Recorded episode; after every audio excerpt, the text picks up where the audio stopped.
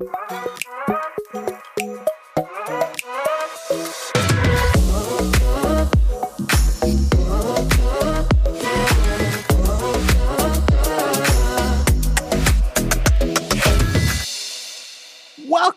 back to the A D W Profile Podcast.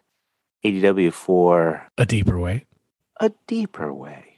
Now today, we are talking about an aspect of personality Ooh. That sits at level two. Mm-hmm. And it also happens to be part of family number two. Yep. And the aspect happens to be keeps focus. Ooh. Keeps focus. Tim, what is it that we need to know about keeps focus? Yeah. Well, as you said, keeps focus is at level two on the situational identity model, and that's traits and patterns, kind of things that I probably would default to in most situations if I kind of was going about my day as I do. As you also said, it's part of the conscientiousness family, which, just a re- little refresher, the conscientiousness family is about how we look at structure, establish structure, kind of set goals, and how we look at that and respond to that. And if we're sort of higher on that conscientiousness, we look at those established structures and we want to seek them out and understand them so that we can work within them and succeed and reach our goals that way. And so this keeps focus aspect within that conscientiousness family is really in service to helping those who are high on this kind of focus in and stay locked in on what is that task at hand? What's that thing in front of me? What's my job right now? And when we're high on this keeps focus, we, we stay the course.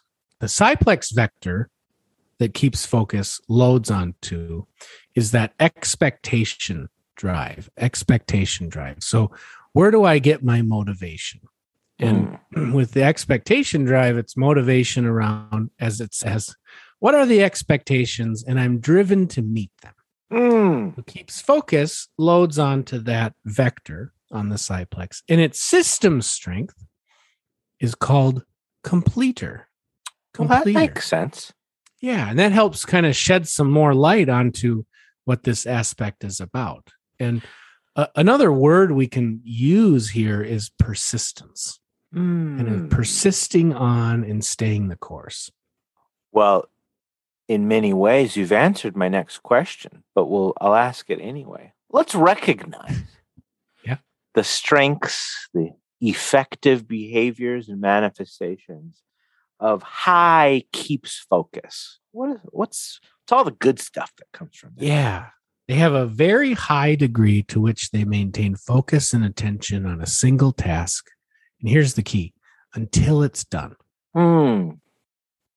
Zeroed until in. It's done. Locked yep. in. Zeroed in. I'm going to get this done. And I'm going to lock out those distractions that are keeping me from getting this very important thing finished. And so, you know, I think most people kind of get how that's can be a, a helpful thing, a strength. Mm-hmm. What about the flip side? Yeah, the so flip we, side. We take a walk to the left there and we see shifts focus. Shifts focus. Shift focus. Well, what yeah. good can come from that? Yeah, well, with shifts focus, right, there's a lot of good things that can come out of that side. We can begin something and kind of let it sit and switch our attention to another thing and start that and then let that sit and then shift it to a third thing and a fourth thing. And when this is working really well, what that can do is all of those things that got started, it lets the brain sort of marinate on those ideas or on those projects. And we kind of think about it more through those unconscious systems of our brain. And often we can come back to something we started with some fresh insight or some new ideas that we might not have gotten had we stayed focused on finishing it all in one setting. It can also be a very helpful default pattern in environments that are fairly unpredictable and chaotic. Yes. Um, both can, of course, but, but, where it's helpful, where shifts focus is helpful in that kind of environment mm. is it's it's not likely to lead to frustration for the individual, right? right? Folks who are high keeps focus, they don't want to shift their attention. Right. Don't interrupt me. I, I'm I'm locked in. Yeah. Where the shifts focus, they welcome the interruption. Like, oh yeah, yeah now what? Um, so yeah. The, so, the, so that one of these assets on this side is is that that pivot of attention. Yeah. And there are many situations when we need to pivot our attention to something else. Absolutely. And the shifts focus people, when they're required to do so or asked to do so or just want to do so, it's not as psychologically expensive to them. Exactly. Rerouting. Reroute. Because as we know, our default patterns will not serve us well in every moment. Mm-mm.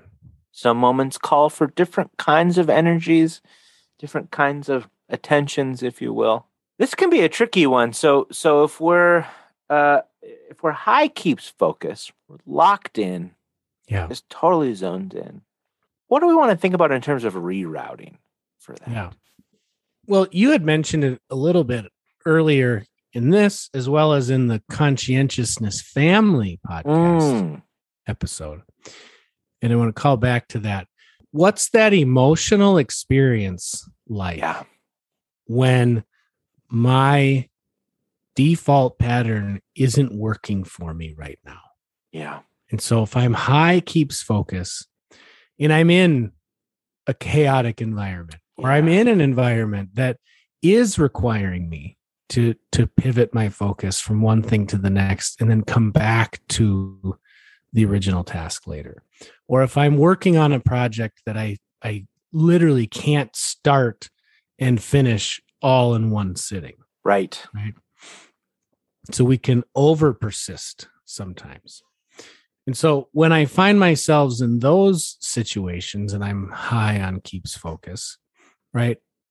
A really good technique is to actually look in and see, am I experiencing some frustration, right? And to just kind of check in on that and do a quick scan to make sure I'm not acting out of that frustration or acting from that place, but rather kind of go back to our model. What is the next right thing? And perhaps yeah. it is to put down what I'm working on and work on something else for a bit. I think that's a really good question to keep in mind for this in particular, this kind of aspect. Yeah. Um, because particularly for the keeps focus folks, you know, they're really going to want to finish that thing they're working on. Mm-hmm. Yeah. And that maybe isn't the next right thing. Right. You may need to be interrupted. Yep. You may need to shift your attention. And and that's okay. So what do I need to do to give myself permission? Yes. To put this thing down and do that next thing. There it is. And bring that same level of persistence into that new thing. Yeah. Now, I would be curious for the flip side on the shifts focus. Yeah. You're very comfortable over there. uh And I kind of sit in the middle on mm-hmm. this aspect. So you You're very relate. comfortable on the on the shifts focus. How do you how do you reroute that when you need to? I think that for folks self-disclosing like me toward yeah. that shifts focus, it's a gentle reminder to the self of, what if I spent five more minutes on this thing? Ah. Right? And I want to do that other thing, and I might have an, an impulse to really want to go change direction, right? But what if I just spent five more minutes? And what that often does is when we do spend those five more minutes, it lets that emotional impulse to try something else kind of subside a little bit. Yeah. And when that subsides and we're staying on task and moving forward, then we get kind of a sense that I actually can stay focused. I'm able to stay through, stay focused through that impulse to try something else. So it kind of develops a sense of agency at, over time. Yeah, I like that a lot. I think the other thing that comes up for me here with high shifts focus is I think that can be well, let me put the context first, and then we can decide what it is. Yeah.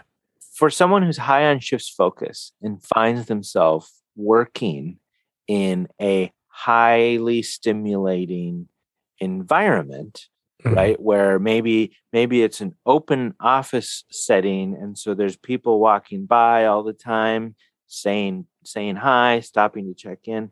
I think that can be a challenging situation mm-hmm. for people who are naturally high shifts focused, because all of those distractions, if you will, are quite welcomed for the most part.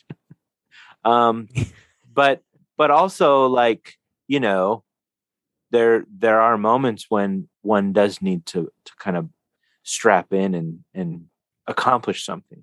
And so yeah.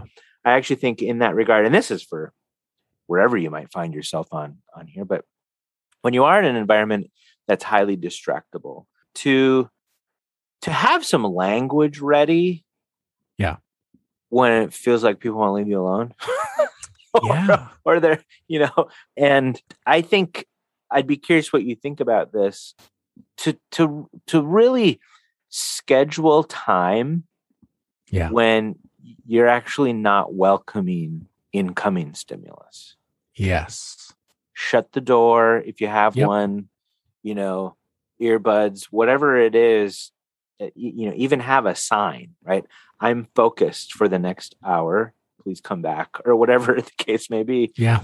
For yourself and for everybody else. Yep. One of the things you said there touches on a, a pretty practical tip that's really helpful for the high shifts focus. And it's, can I quiet out at least one of my five senses? Right. Right. Can I, can I quiet it out? Whether I put earbuds in to just silence the sound, or, but just to kind of think creatively around, can I quiet down at least one of my five senses, if not two? That helps the brain put yeah. more of its energy into the, the thing that's in front of you. I love that. So, like, could put a, a pin on your nose. Yeah, your it works. Plugs. I'm telling you. Mm-hmm. I like it. Well, I think we've given a pretty thorough exploration of mm-hmm. keeps focus and shifts focus. Yes, uh, sir. The shifts focus people are absolutely ready to move on. Hopefully the keeps they, focus. They, folks they stopped have, halfway through. Yeah, they've already They're coming back to the, the second half later. Yes.